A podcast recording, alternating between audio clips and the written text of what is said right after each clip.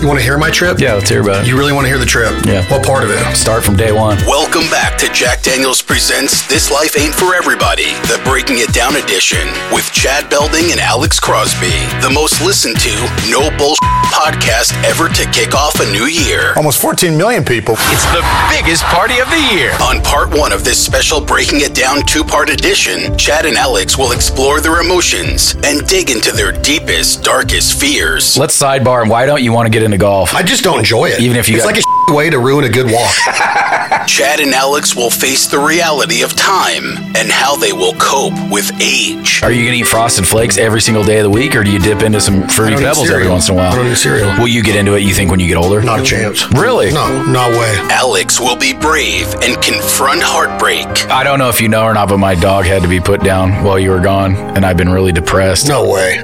Oh, I'm sorry, dude. Chad will defy evolution and save fashion once and for all. You laughed at it when you saw me walk in wearing it. This is an authentic 1980s Levi jean jacket, and then I did all this cut and sew and patches on it. I feel like we had a better generation of people probably because of that. Jack Daniels proudly supports This Life Ain't For Everybody, the Breaking It Down edition, and wishes you all health and happiness in 2024. Now, let's begin part one of this special Breaking It Down two part edition with your hosts, Chad Belding and Alex Crosby. Did you get a job yet? No. Just one word answer. Well, I mean, Still it's a nothing. pretty straightforward question. I've been gone six weeks. You know that. I've been gone 40 days. Yeah. Nothing. Does it feel like 40 days? And 40 nights. I'm wore out. Feel pretty good though. I got the gym. I'm first day back. I got here five minutes before you did. Got stuck in a storm on a mountain pass. Kind of a weak storm. Just now you got stuck in a storm? Yeah, just now. Going Where'd you Where'd you drive now. back from? Rockies. Chico. Oh, you were close. You want to hear my trip? Yeah, let's hear about it. You really want to hear the trip? Yeah. What part of it? We'll start from day one. Last time we saw you on this show, I think you left the next day. It was the next day, right? Yeah. I left here and flew to Dallas through Vegas and did two and a half days of Sig Sauer training. How was Guns, that? Machine guns. It was awesome. I saw you shooting some like belt fed machine gun or something. Oh, Clint showed me a video. Yeah, Jason St. John was showing, was teaching me literally how to group with a machine gun, sniper guns. How'd you do? I rocked it. First round, not so good. Then second, third, fourth, I, I was addicted to it. Did you see how fast that belt goes through there? Yeah, it's nuts. Yeah, those guns are awesome. The handguns were awesome. So I did that, had some great times with Jared Woodward, Jason Wright, and Jason St. John at SIG. And then I flew from Dallas to Lexington, Kentucky through Atlanta, and I did Walker Buehler's celebrity golf tournament for Major League Baseball for two days. You played golf? No, I drove around with Walker. just had a blast. You never swung a club one time? just had a blast. Let's sidebar. And why don't you want to get into golf? Why would I? Well, you were playing with Bo Jackson this summer. I didn't play. I'm just saying you you were there while he was playing. These are occasions that why wouldn't you want to have a set of sticks and be able to play a little bit? I don't enjoy it because I'm not good at it at all, and it's just frustrating. You go out and lose balls. You don't.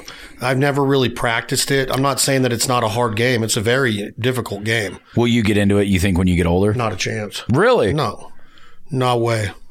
Not even if you had some time to dedicate to in the summertime getting decent at it. Summertime is all about beach for me. I need the beach and the water. I just don't enjoy it. Even if you It's got like a shitty way to ruin a good walk. yeah, that's true. And I had fun on the course, you know, driving it with and hanging with Bo and and all of that stuff. But man, I'd much rather hunt. And then that time of year in the spring, turkey hunt, and then fishing, and then summers, beach and pool and chilling. Not a quick round in the morning and then do all that stuff. Get to be proficient at golf. So when Bo's there, you just play with him, and then you can be like, "Yeah, Bo and I played the other day. Walker and I played the other day. I think Ted Nugent plays a little bit of golf. Does he? I don't know. I made, made I that made up? that last part up because I couldn't think of a third person. I'm saying no way. I don't know. I think it'd be. I think you should. I know you have a set of clubs. At one point, you you wanted I to have play. some lefties and righties. I don't even know which way I go. What'd you used to bat? That sounded weird. That was weird. Yeah. Which Last where'd you go a- in the locker room? Last time I hit a golf ball was with Bo. I hit. I took about five strokes on the driving range in chipping range, and I did good. I mean, I, and I was swinging right-handed, Were you a batter, uh, right-handed batter or left-handed? left. Left. So now I got to turn around because I never nobody ever had left-handed clubs, and I surely wasn't going to get any. Uh, and then Colt McKivitz came up here with Charlie Woerner from the Niners, and we went and hit balls at, at a course on a driving range, and I was smoking the ball right-handed. Did you go to the GSR? No, we went to Red Hawk. Oh, nice. Is Colton a golfer? He can hit the ball, dude. Are his, are his clubs like seven feet long? Because he came up his whole life. He played baseball. Then he got a huge growth. He wanted to be a major league baseball player. Then he got to be 315 pounds and just he played six, good six. Sunday. Did you watch the game? Yeah, they won again, but they still gave up 29 points I know, to but Phoenix. they had a couple. Yeah. They put it on them. So that golf Okay, tournament so golf tournament. awesome. Go back. Yep. That golf tournament was fun as And heck. where was that? Kentucky. Yeah, Is that where he lives? Yeah, Is that why he likes all that Kentucky bourbon? yeah, it's right there. That's right in the midst of it. A lot of them, but we don't mention those on Jack Daniels presents "This Life Ain't for Everybody." Well, we, we can't uh, just believe that everyone only drinks Jack Daniels. He Why enjo- can't we? He enjoyed that single barrel that you brought over Why there. can't we assume? Well, you could assume that, but I mean, are you going to eat Frosted Flakes every single day of the week, or do you dip into some I fruity don't eat pebbles every cereal. once in a while? I don't eat cereal. Well, apply it to something else in life. Are you going to only marriage? drink Coke Zero? You're never going to throw a Dr Pepper in there I or throw, anything? I throw Mountain Dr Dew. Pepper in there once in a So while. there you go. what is that? This is a probiotic soda. It's good and good for you. I need you to switch over to something like this. What are you repping that now? No, not at all. I don't. I, they have them at Costco and they taste pretty good. So Anna Anna flew in to Kentucky and went to the tournament with me, and then we got in the truck and drove her truck. She drove up from Georgia, and we drove from her place, or we drove from Lexington all the way to a little bit west of Milwaukee. How far is that? No, it wasn't bad. Seven hours or something, and we and then we filmed there for ten days, eight and a half, nine days, something like that, with Travel Wisconsin and Joel and the whole crew out there, and we did everything in Wisconsin. We did went to a cheese curd factory, and we learned how to make cheese curds and cut them, and I did all of that. I did the cutting and the Did you fry any up? yeah, and then they fried them right Oh, there they're on good site. fried, dude. They did them right there. Could that be the worst food in the world? A fried cheese curd Yeah, because they're so good, you eat more than Oh. one, and it's fat, covered by fat, cooked with in breading, fat, right? and with, breaded with, with breading. It's almost like a donut, fried bread with then sugar smeared on I top bet of it. cheese is a little bit more healthy than I would bet you it is too. yeah. God, they're good. Did that. We did a roasted chicken night, which roasted chicken's like fried under pressure. It's different than fried chicken. It's way way more moist. Has just it's a lot. Is that those broaster chicken chains that are kind of in that area? Is that what that is? no, these are like uh, every. There's like bars that specialize in it around there. But Really? that's a style. Did you have any boiled peanuts? No, that's a southern thing. Oh, That's a southern thing. But I had stuff that was, you know, cheese curds up there big and walleye Huge. fries. We did a Friday night fish fry walleye. at a badass place that it's called Buck Lane. Buck, I can't remember the name of it. Buck something Lanes. Walleye. The the menu was unbelievable. Cheese curds, of course. They have bowling alley connected to it, so we got the bowl. Bubba challenged me, and I smoked him like literally. Do you bowl left-handed or right-handed? left handed? Do you hook the ball or you go straight straight I'm a down? power bowler. Just Bubba's straight and hard? for- oh yeah, just straight and but blowing them up. Bubba's good too. Bubba played good. Did you guys either of you break 200? No, we were like one eighties, Oh, nice. but I hadn't played in years. And then our contest was to see who could throw the most strikes in four frames. And I bust, I smoked him on all that. And then he just kept trying to go. Well, let's do double or nothing. Did he have to do something in return or what was it for? It was it was for a thousand dollars, and he said, "Oh no, done." And then he didn't pay me. Really? Imagine that, yeah. Why would anyone bet a thousand dollars on Remember when I did that push-up contest at Sons of Nevada? Yeah. And then another guy didn't pay me? Yeah. Total dork. Right. Still Are is. you upset about Bubba not paying you? No. I'm just glad that he knows who the real athlete is. That's all you need is the bragging rights, or maybe you should have him like jump in an ice cold river or something. He would do that. He would, Bubba yeah. does ice baths. That- I love cold dipping. Do you? Cold dip? Cold plunge? Nah, You don't? I've never done that. Have you been drinking a lot? no. Not at all. El Dorado Christmas party, I got hammered. You did? I don't know if you know or not, but my dog had to be put down while you were gone, and I've been really depressed and What happened? got sick. How? Well, he had that. I don't know. He had this Cushing's disease thing, and uh, so we were treating him for that. You know, that was like a long term thing. And one night, I gave him his medicine, and he ate dinner, like or you know, ate his food, and he uh, he kind of he jumped up on the couch with me, and he was acting all weird. I knew like something was wrong with him, and he started like you know, dogs like kind of throw up Yeah. he started doing that, but he wasn't really throwing up. And he did that for a while, and then he like late in the night he threw up, and I thought he you know he was going to be okay. He threw up like a bunch of just dog food and stuff, and uh, crawled up in bed with me, went to sleep, and I was like, the next morning I was I'm going to call the vet and just see. Called the vet, took him in there. This is gonna this is gonna screw me up. I shouldn't even brought it up, but he uh, he had aspirated and got pneumonia, and they said his immune system was so weak from that other thing, he couldn't make it. His lungs got messed up, He breathed in his own vomit, and it gave him pneumonia so they had to put him down right there. right there. No way. Oh, I'm sorry, dude. Yeah. How old was he? It wasn't even six. So let me ask you that in that species, is that common when because of their lungs and their breathing? And I mean, because I've heard people say they need to quit breeding that dog. because of their short nose. I didn't know that. I, I know a lot of other things that can be wrong with him. And when we took him to the vet, because he was, he seemed like he was just like not feeling good when we took him to the vet. And the vet was like, it's very common for these dogs to do what he did.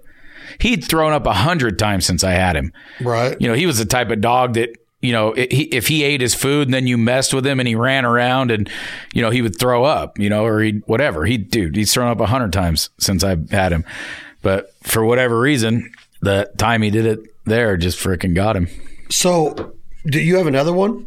I had one before. So this was Picon. Yeah. So what's a normal long lifespan of one of these dogs? What is it? Is it a French like bulldog? 10 to 12 years. Yeah. French bulldog. Damn. And when was this? Not even a month ago. Why didn't you tell me? You didn't say a word to me. Dude, I've been a mess. No Nothing's shit. Nothing's been good. oh, dude, it's fucked. Sorry to say that on the air. Oh, you can. I'm- I mean, I'm- we've said worse. Yeah. I'm literally choking back tears right now. I dude, it's it's just bad. It is. So, was there anything that could have been done that you could have prevented it when you saw the first stages of it that evening? I didn't even know it, dude. He didn't even like I said, he he a a hundred times I saw him do that. You know, he was like like he was trying to throw up. You know what I mean? And it was just he was like that forever. Like I said, like he would eat and like when he was a puppy, he would eat and you know, he would get like energy from the food, obviously, or whatever. And he would want to play. And if you played with him too hard, he'd throw up, right? He would just he'd throw his food back up like if you took him for a, a long walk in the you know and it was warm outside he would come in and drink a bunch of water and he'd puke up the water you know just like somewhat normal like dog stuff i see my german short hair do the same stuff you know what i mean so that night like i said he jumped up on the couch and i he usually would just jump up on the couch and fall asleep. And he kept like moving around and moving around and moving around. And i was like he must not feel good. And, then like i said he started like gagging i guess is what i would say it is. I don't know what he's doing but he it was like he was trying to throw up and nothing was coming out of him. And you know, at the time, I was like, I wonder if I should take him to the emergency vet because you know, this is eight o'clock at night, nine o'clock at night. But it was like, I, dude, I'd seen him do it a hundred times in his life. And then, like I said, when he threw up everything, then it was like I could tell like he was like relieved. You know, he threw up all that dog food and water and stuff, and probably his medicine. You know, that's probably what made him sick. Was uh, you know, you're supposed to, you know, they're supposed to eat right when they take this pill that he was on, and he did. But you know, maybe it upset his stomach or whatever. So it was like when he threw up, then it was like he was okay. Like I said, jumped up in bed, fell asleep, slept all night long, got up in the morning. You know, I had him go outside and go to the bathroom, and then I was just like, I'm gonna call the vet because I could tell like he was still like a little bit off, but he wasn't throwing up, he wasn't doing anything. So, you get to the vet and they say his immune system isn't going to make it. No, so th- he gets to the vet at eight o'clock. It's the first appointment, eight o'clock in the morning, and they said uh, leave him here with us, and we'll run some tests on him. So that's eight o'clock in the morning, right? Eleven o'clock in the morning, the vet calls me, and she's like, "Hey." He does have pneumonia. Apparently, dogs have seven lobes in their lungs, or maybe just Picon did. Maybe they have eight. I don't know what they have. But she's like, hey, three of the seven lobes of his lungs are, you know, pneumonia is fluid in your lungs. So three of the of his seven lobes um, have fluid in them. We're gonna keep him in an oxygen kennel, and we're gonna start him on this IV steroids and antibiotics. She said he might need to go to the emergency vet tonight and spend the night because we don't let this is just at his vet. She's like, we don't have dogs spend the night here. Right. And if he needs to stay in this oxygen kennel, then he has to go to the emergency vet and spend the night there. She said, but I'll call you at like five o'clock and then you come get him eh, if and maybe he can go home or maybe he's got to go to the vet. I'm like, cool. She called me back at two o'clock and she was like, he's not getting better, he's getting worse. And I was like, fuck. And so I drove down there and she was really cool. You know, vets don't want to tell you that you have to put your dog down, uh-uh. but she was like, he's getting worse. She's like, do you have pet insurance? And I'm like, no. And she goes, well, the animal hospital is like 2200 bucks a night and he, he might need to be there for a few nights and i don't care i said great fine. I don't have kids you know. I i have money. Right. and i said yeah that's fine. And she just like looked at me and she goes well let me tell you what they're going to do to him. They're going to push this thing down his nose into his lung.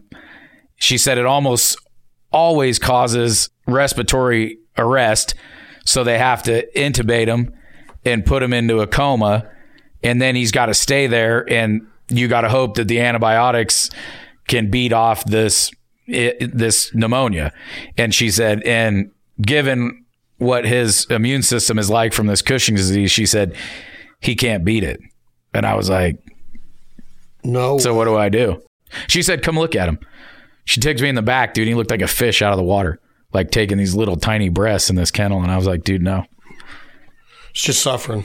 just suffering. Fuck. She actually was like, "Do you want Jilly to come down?" And I said, "I don't want him to suffer one more minute."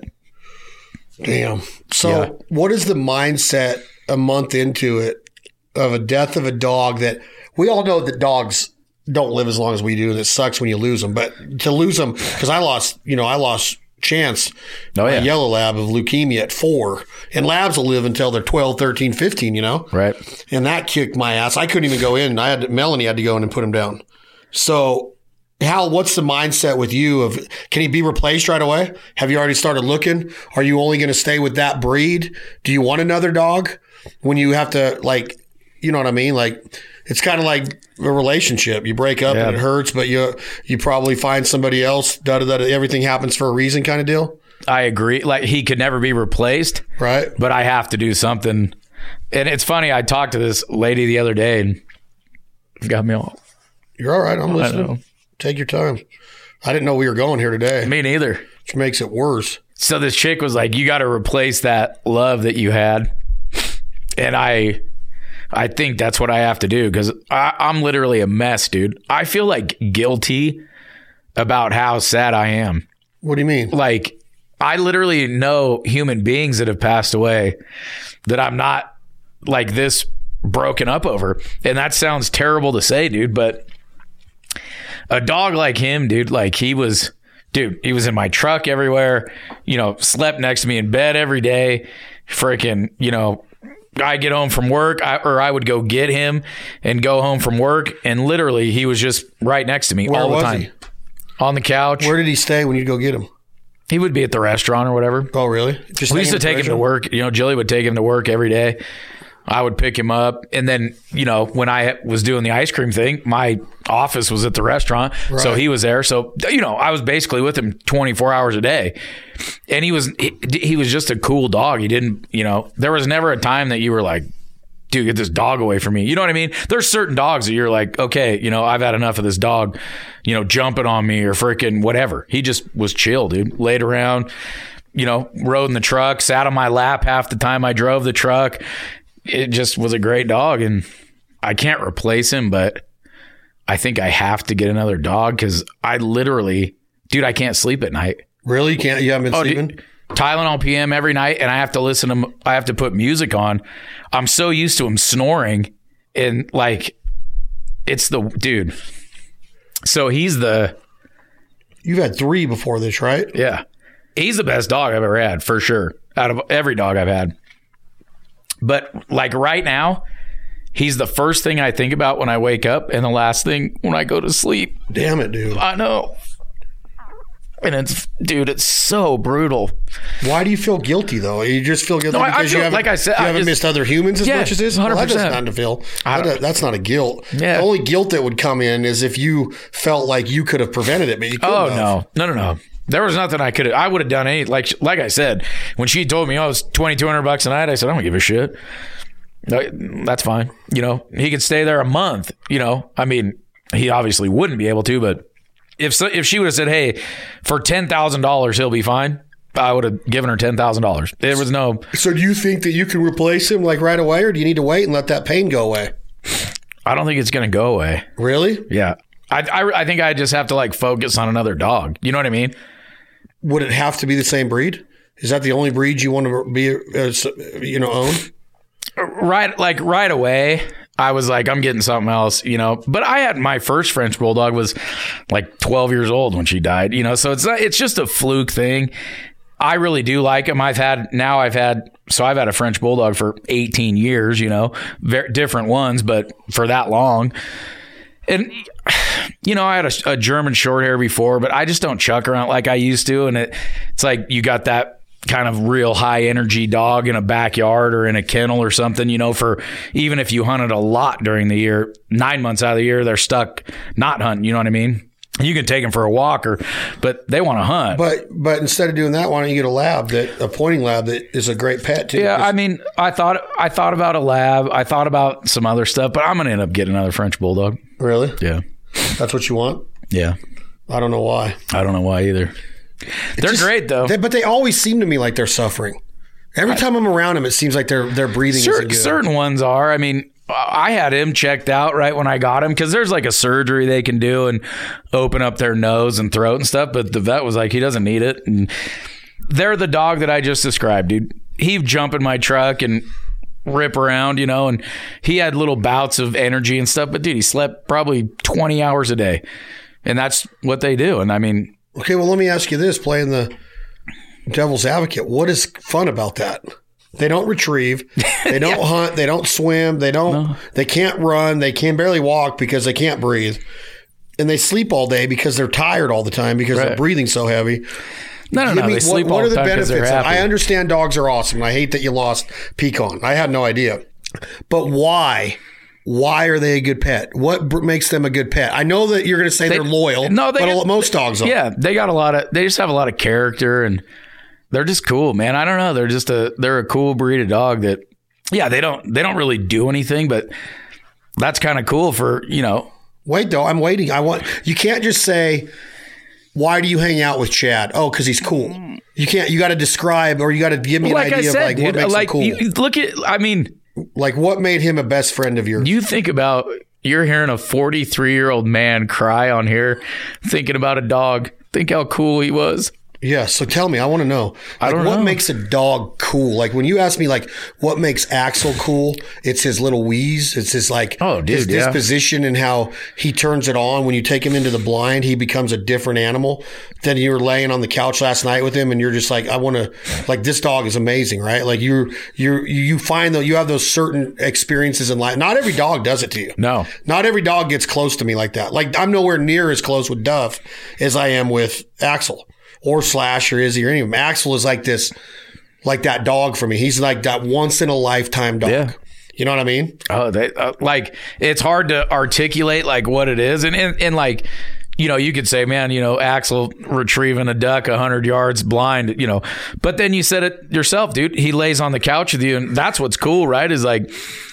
I mean, Oh, we, we, is we both have we both have girlfriends or whatever. I'm not saying, but like Jilly works a lot, right? So when I go home, you know, uh, there's a lot of people. Their dogs are at their house and they're roaming around. Dude, my dog was glued to me you know, if I was watching TV, he his head was on my lap. He was sleeping. You know, he was laying in his window bed, looking at me, sleeping. You know, if I ate dinner, he would sit on the chair with me and freaking, you know, drool all over me, looking for a freaking bite. You know. And then literally you'd be like, okay, let's go to bed.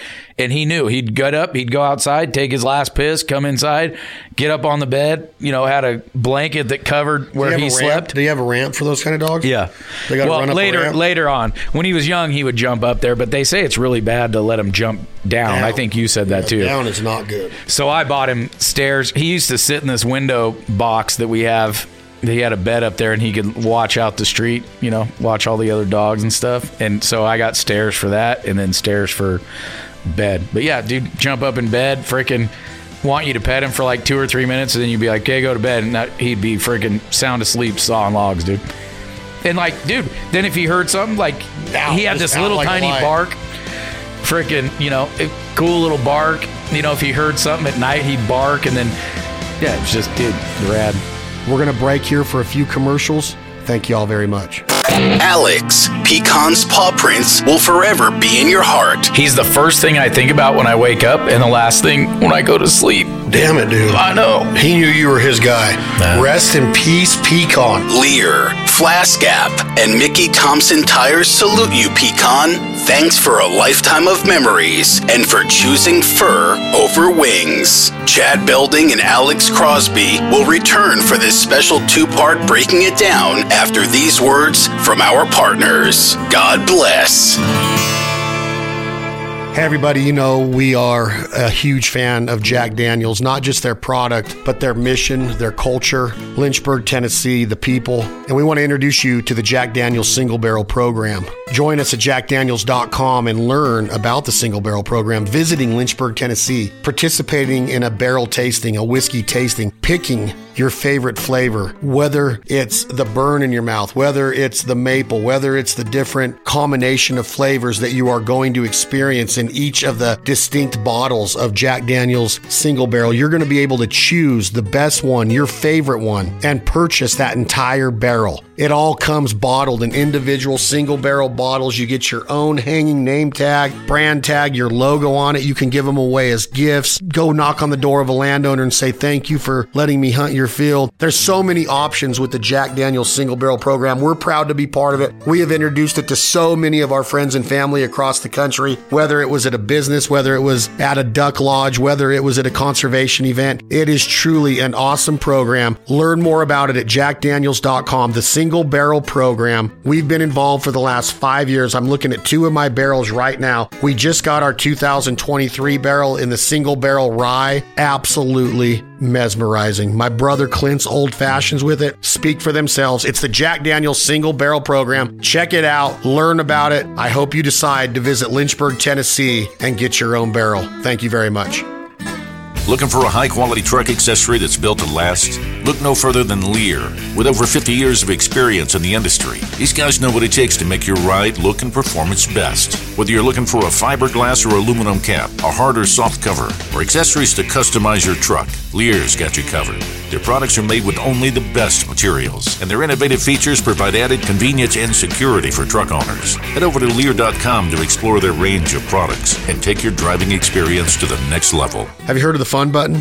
Flask Cap has reinvented the way we use tumbler cups. Everybody's got a tumbler cup. Come on, let's admit it. This tumbler cup is different. The Matic lid is different. The six, the nine. Nobody wants glass in their boat. Nobody wants glass anywhere because of what can go wrong. If you go into your buddy's boat and glass breaks, that's a no no. So you got your mixers in the cooler. You might have a two liter of Coca Cola, classic, Coke Zero. You might have some club soda in a plastic bottle or a can, stuff that doesn't break and get glass that's nasty and will cut your feet up like no tomorrow. The flask cap allows you to store your spirits, your Jack Daniels, in that Matic lid. And with one touch of that fun button, it disperses a shot into your mixer down there with your ice, your Coke, whatever it is. You can have vodka, you can have gin, you can have tequila. We choose Jack Daniels Tennessee Sour Mash Whiskey, and you have your cocktail for the day. Remember to enjoy it in moderation. Never allow underage drinking. Be safe. But Flask Cap supports the culture of the American outdoorsman, the American outdoor enthusiast. And they keep it safe, they keep it ethical, and they keep it fun. The entire brand, the culture, the messaging is exactly what we're all about here at the Fowl Life. We're proud and honored to be teamed up with Flask Cap. Check them out at Flask Cap, F L A S K A P dot com, and you are going to be so happy and take pride. Get your name on it, get your logo engraved on it. Again, it's all about moderation, it's all about safety. Be careful with that fun button. One is enough, two can be a lot of fun, three is way too many, but you're going to keep that glass out of the boat, off of those beaches, and you're going to have a blast consuming alcohol through the Flask Cap. Again, thank you for supporting Flask Cap. I'm Chad Belding with the Fowl Life Podcast and the Fowl Life Television. Thank you all very much.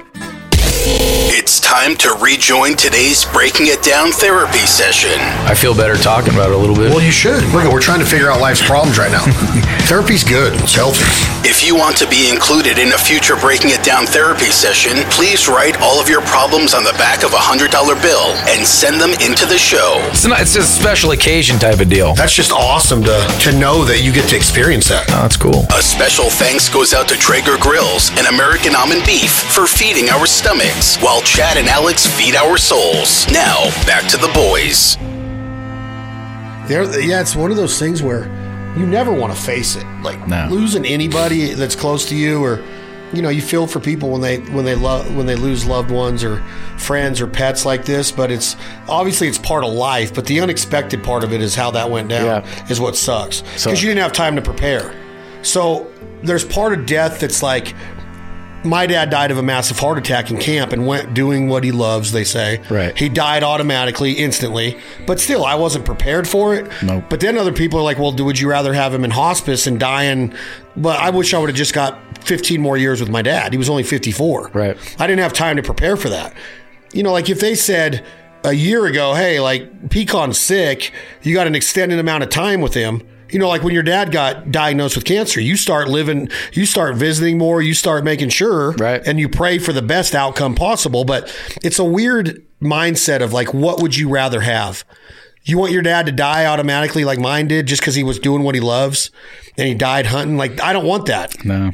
I don't want him to suffer, obviously, but you always want more time, and that's what's hard about losing Picon is that you didn't have you you you know you could have been an easy vet visit, Right. done, healed, healthy, back in the front seat of the truck rolling, That's what. Dude, and that's what sucks. And that's what I never got to say it. But dude, so that first phone call, I'm like, so what made him sick? She's like, we can't find anything wrong with him. So it literally was what we've kind of determined was that either just his medicine made him sick. And and then he threw up and had happen what happened, but like I said, he'd thrown he'd thrown up a hundred times in his life. So maybe it had happened to him before, and he when his immune system was healthy, he could fight it off. And then this time it happened, and he didn't have that immune system to fight it off. But yeah, like you said, dude, I I, I wish it would have been just a oh yeah, you know, he had a stomach bug.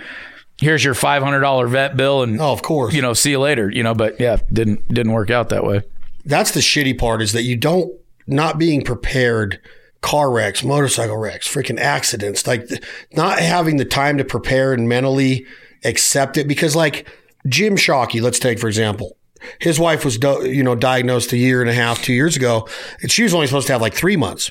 She lives, but she got so sick and so weak, and they had to watch that Yeah, and they accepted it. They had time to to grieve. They had a time to, I guess, grieving takes place after, but they had time to realize it and to understand it and say their goodbyes and show all their love and know that their mom was going to a better place and and all of that, right? Like. But they still had to see the mom and their and, and his wife get really frail and sick at a young age, mm-hmm. which would suck to remember her like that.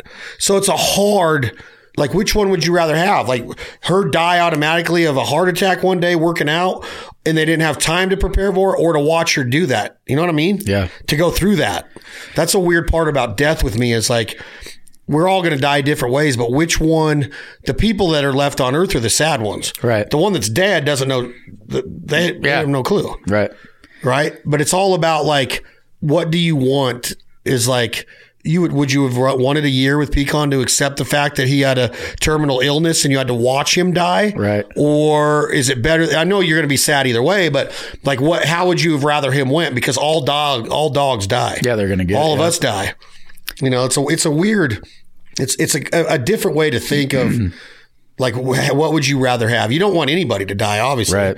You don't want him to ever go, but the nature of the beast is that we all do. Right. Yeah, I wish that it's funny. A, a friend of mine passed away when I was young, and they were Catholic, and they had an open casket, and that's the only image of that guy that I can ever think about, which is bad. Yeah, that's the weird. I have the same thing with Picon. I held him in my arms when they did it, and that's all I can think about. but that's good though. Yeah. That's a good thing that you did that. It's not a good memory, No. but it's good that you did that because he wouldn't want anybody else holding him while he's going through that, even though he don't know. Right. You know, he's oblivious to it, but there's still that connection that you wanted to be there for that part of it, even though it sucks. I didn't do that with Chan. I didn't do it. That's what I wonder if it would have been better because the vet was like, "You don't have to." you know, we can we can just do it real quick, and you don't have to. And Why'd you- I, I made that other to? choice, huh? Why'd you choose to? I don't know. Do you think you'd feel better now if you didn't see him go? It's a weird deal. It's it's a hard a hard decision to make. Of would you have been better off not seeing him close Yeah. his eyes? Would have been the big question. Like I said, dude, that is what I see at night when Is I lay down. his eyes. How's how's Julie taking it? She she's very sad too, but she's got a lot filling her plate right now. You know, this time of year with the the way the restaurant business is, they're just slammed. So I- Dad, the Grinch. Yeah. Her first we went we went coyote hunting the weekend after it happened and uh she said, Holy shit, you know, being home alone, that sucked. You know, like she had a day off. I wasn't there. He's not there. She was feeling it. Yeah. And you know, like it took me, a, you know, it took me a little while to clean up all his stuff, but I think that's what, you know, bothered her is seeing his food bowl. And so then I, you know, I cleaned all that stuff up and she went to vacuum the house and she got real sad again because she was seeing all his shed, you know, shed hair around the house, for, which is normal, you know, for a dog. And she got pretty sad. So uh, we're both pretty tore up over it. I, you know, I, I mean, I'm not going to say I'm worse, but I feel worse. You know, like I said, I can't sleep or anything. It's just like random thoughts, you know, just come in my head and make me sad. It's just, it's bad. I don't know if it's bad. I think it's, It's not bad. It's, it, healthy. it's normal. It's I just, think it's healthy. Yeah. I think it's a healthy way to live life. You you have to face that. You have to go through the grieving process. You have to continue on with life. You know, everybody's like, "Oh, your dad's been dead for 15 years. He died in, of, on August 9, 2006." Dude, it's been it's been 17 years since my dad's been dead. That's crazy, yeah. right? And it don't get easier. You think about it all the time. Oh, yeah. I mean, you don't you don't fall out as much as I don't fall out as much as I used to. You know, but it never ever gets easier of the what. I mean, my dad right now would barely be 70. He's my dad's age. He's my parents' age. Yeah, Yeah. they graduated. They all went Yeah. to school together. yeah, they're, they're 70. They're, Yeah. Or I guess they're 71 now. And that's not that old. no. It's getting there. Sure. But dude, you could live healthy for a long time if you choose, even though we've had conversations that you don't think we should live past we're 55. That's what you said Without modern, me- modern medicine. without modern medicine. But yeah, I mean, it's crazy to think that dad, he was barely here. He's 54, gone. That's four years from now for me. Five years. I'm 49. That's five years. right. That's it is weird thing. when you th- when you think of that perspective. Yeah. And pray that, you know, I want to be here. I want to live. I want to see Alyssa grow up. I want to have good friendships and good times and doing the things that we get to do. But man, it's like, you just never know, dude. You just never freaking know. dude. I mean, like you said, accidents. How fast that happens to people, and you could be gone tomorrow. You know what I mean? Yeah. You want to change the subject? Yeah. Do you? No, I, I talk mean, about Picon all day. I had no idea. I can't believe you didn't tell me. I'm not sure why anybody didn't like. I would have sent you a little gift. I'm a pretty like unemotional guy, Oh, I and, and it's not my first. This is not like my first dog that you know. I've had many dogs in my life, and and all of them good, right? I've never had some dog that I didn't like, and you know, my first dog, dude, I had he was 15, I think, when he died. You know, I had him like my whole childhood.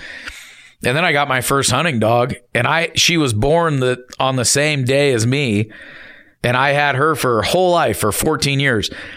But it was it, it was like you said, it was just different. Like I just saw her get old, and like Different. I remember fighting off like I would always be like, "Kate, when she can't jump in the truck anymore, I won't take her chukar anymore." Because like you you know when dogs get old, man, you'll see you'll see it or you've seen it and you'll see it too. Is like they want to go hunting, but their bodies can't handle it anymore. You know what I mean?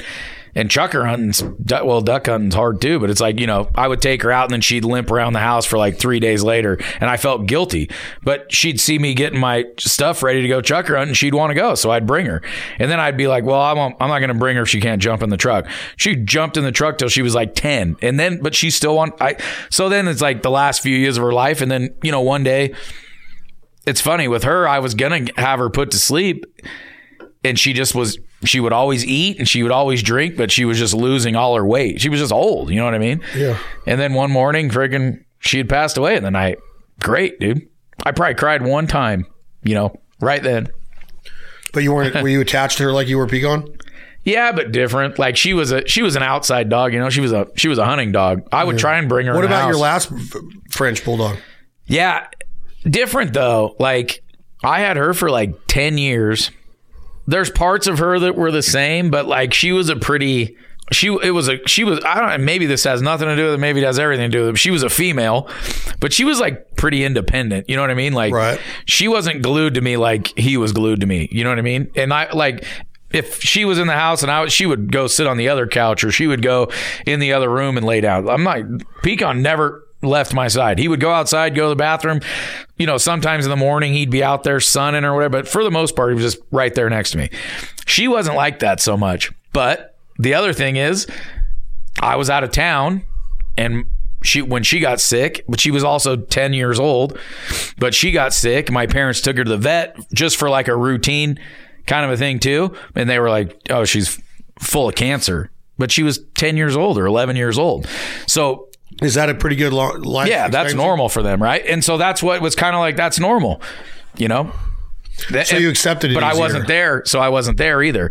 So my parents had to. But you were you closer with Picon than you were to her? Hundred percent. Why? I don't know. He just was a great dog. Like I said, he just it, Did you love her like you love Picon? Oh yeah. You were attached to her Oh yeah. She I she's still the background on my phone. You know, like when I open my phone, it's a picture of her. What was her name? Anna. Anna. But he was yeah, he was just different, dude. Yeah. It's crazy. It's crazy to be that attached to a dog. So how long do you think you're going to wait? How do you get a Um, British bull or a French bulldog? Do you have to?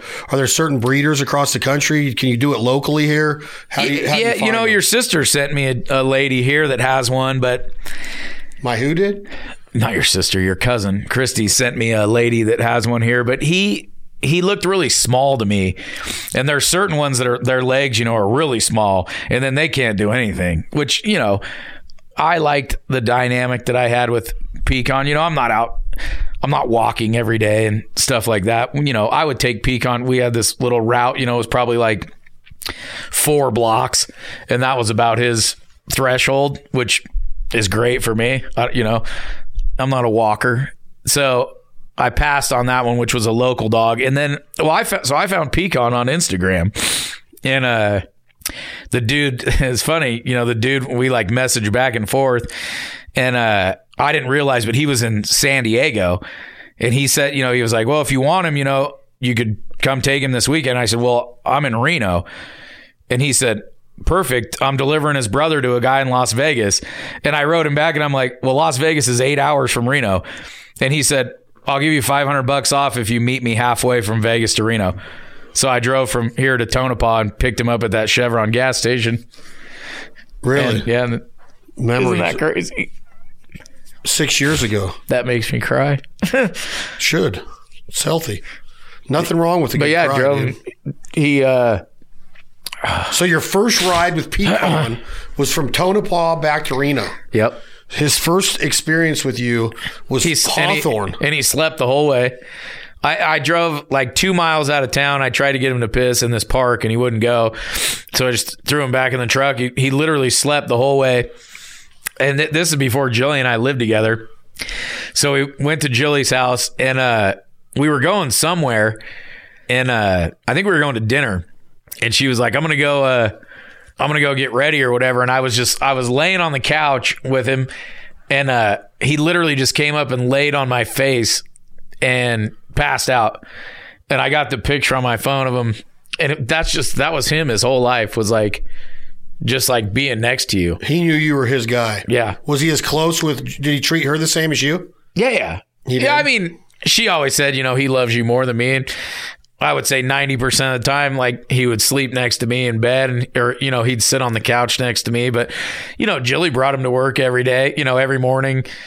And, uh, he loved being at the restaurant shit. And, you know, he had his own dog bed and set of bowls and all that stuff at the restaurant. And, he would go to the Sparks one, and you know they got that big field in the back. He would play in that field, and they had that dog store next to him. So there's always dogs around him and stuff. He was just he got along with all the dogs. Never got any fights or anything. But yeah, he was definitely my dog. You know, I would say probably because he was a boy. You know, Yeah. probably bonded with me a little bit more. Yeah. But I mean, I've seen boy dogs bond with Girls Sure. just as much. Sure. Probably I just So did what did you do with him? Did you get him cremated? yeah, that was a What are you gonna do with his ashes? That was hard. oh my god. Picking picking him up. Wait, It's so all they don't. hard. The, the vet drops him off. Takes Oh, him over yeah, there, yeah. then you go They get took the, him- they took get the urn in the box. Yeah. So I just had to go pick up the box. Dude, you got to sprinkle a little bit of ashes in the Chevron parking lot when we go through for spring training. it's the first time you ever met him. Somewhere in Yeah. Tonopah, anyway. I still uh I still have my uh short hair. I was never able to get rid of her. Doubt I'll be able to get rid of him. You don't think you'll want to do anything with the ashes? Ah man, I wanted to. Where are they now? Sitting in that window he used to sit in. In the urn? Yeah. He had this spot in the yard that I don't know, are you supposed to break up ashes? Or are they supposed to stay together? I don't think. I think you can do whatever you want. I mean, Oh. there's got to be more than one special place. I was gonna put him in the he always used to lay in the sun in the yard. I was gonna put him there, but in the backyard. Yeah. We'll see if I can even do anything with them. It's fucked. Sorry. You don't need them. I probably dropped the F bomb 40 times in the vet's office. and I told her the same thing. I was like, I'm sorry, but I guess that's how I deal. They were actually really cool because I heard a, uh, I heard a sad story that, well, I'll just tell you. Barbara's mom had to have one of her dogs put down a while back. And she said the worst thing was, you know, she's sitting there sobbing and she's got to go out and pay the vet bill. And I was like, I don't know why, uh, but I, I, I could feel how that would suck. I've never had to do that, right? But I could feel like you just lost your best friend and, and then you're paying the, the bill for it. You know, like I think that's lame. When they did Picon the, the vet was like, hey, don't drive till you get yourself together. And she's like, and you walk out of this room, just walk right out the door. She said, don't, you know, stop. Just go get in your car. She said, we'll send you a bill. And, uh, you don't need to worry about that right now. Which vet is this? That sound awesome. Southwest Vet Hospital. And it was, dude, it was like like they all knew you know what was happening. It's a small office, but uh, when I walked out there was two you know like there's two girls that sit at the desk taking people in and they both just they didn't say anything. They were just it, it was cool, you know, it was like they knew that I was hurting. And So when was, you brought him in, she said you need to come back. He's not doing good. That's what you didn't know when driving over there that you were going to put him down right then, or did you have a feeling you were? I came from the Reno restaurant on Virginia. I came north on Moana. Southwest Vet Clinic's right there on, or north. I was going north on Lakeside. Southwest Vet Clinic is on Moana, right there by that Italian restaurant and all that stuff. Palace of Jade, you know.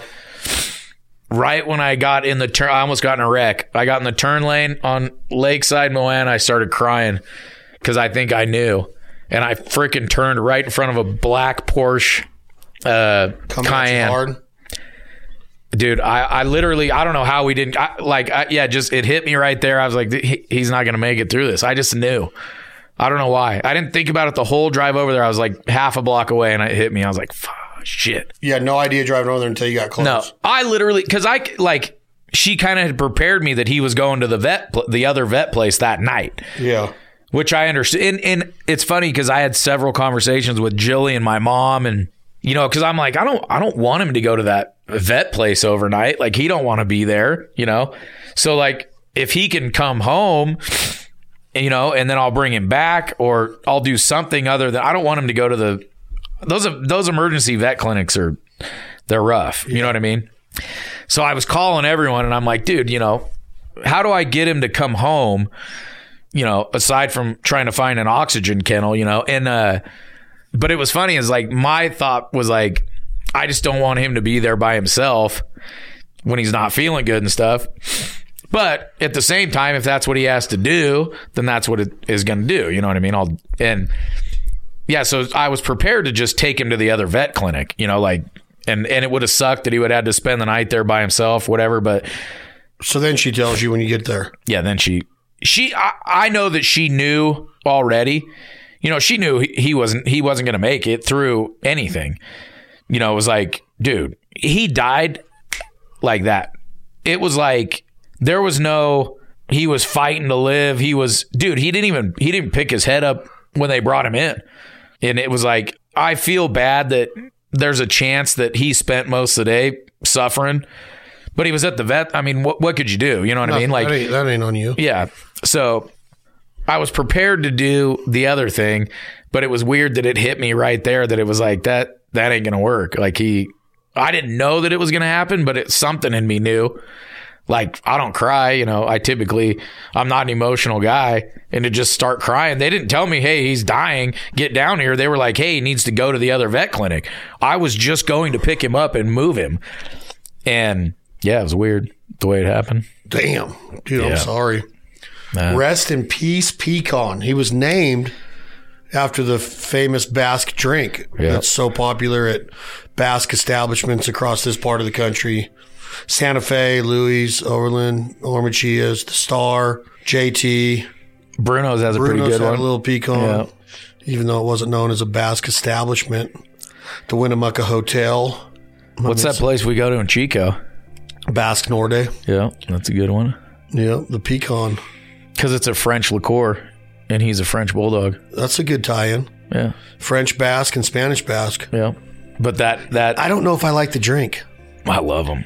You love them like you love the taste of them. Love them. There's no way you love Hundred 'em. percent. But you can only have one. Eh, no. maybe two at the most. El Dorado Christmas party at six. I was home. I was home in bed at probably eight thirty, Six? That maybe fast? six. I've been a mess, dude. I've been a depressed mess. Did I, Bell I'm, go? I'm, I'm afraid. yeah, I haven't heard from you at all. Let me see the last time I corresponded with you. I text you on Thanksgiving. You've been busy, dude. I get it. no, you didn't tell me anything. Did you tell me about him? No, I'm seeing the last. That'd be I- very hard for you know. Yeah, we text each other on Thanksgiving. I know that's the last time we spoke. Besides a couple group real? text about some. Where are we going? group text. Baseball dinner, Oh, yeah, bowling 100 dinner. Pants. Alex you get us- Crosby? We text on uh, December 6th. That's after. I sent you the pictures of me and Will. You said Oh, so we- I badass. forgot we talked about Will. Tell thrill. Tell Oh, thrill. I said wanted to talk about that. So you got me all sidetracked talking about How my you dog. doing? We didn't even finish your trip. Can we do a two part episode?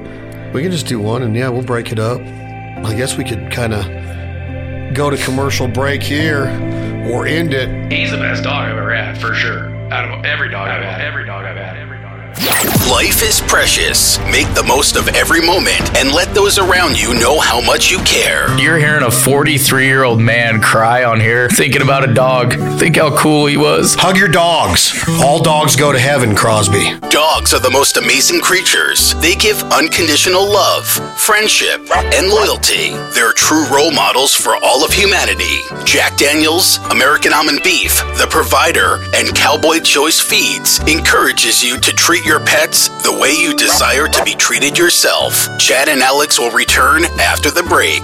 Stick around. Gator coolers, the drinkware, the coolers, the 45, the 70, the 110, on wheels. Keep that meat fresh, keep those drinks cold, ice for days, the retention, the design, the attention to detail, just how cool they are aesthetically. It's just a great American brand out of the great state of Louisiana. The McGeehee brothers, my boy Brian, they are kicking butt, the official cooler and drinkware of the Fowl Life television and the Fowl Life podcast. I can't say enough. I love opening a Gator cooler and seeing it full of our bounty.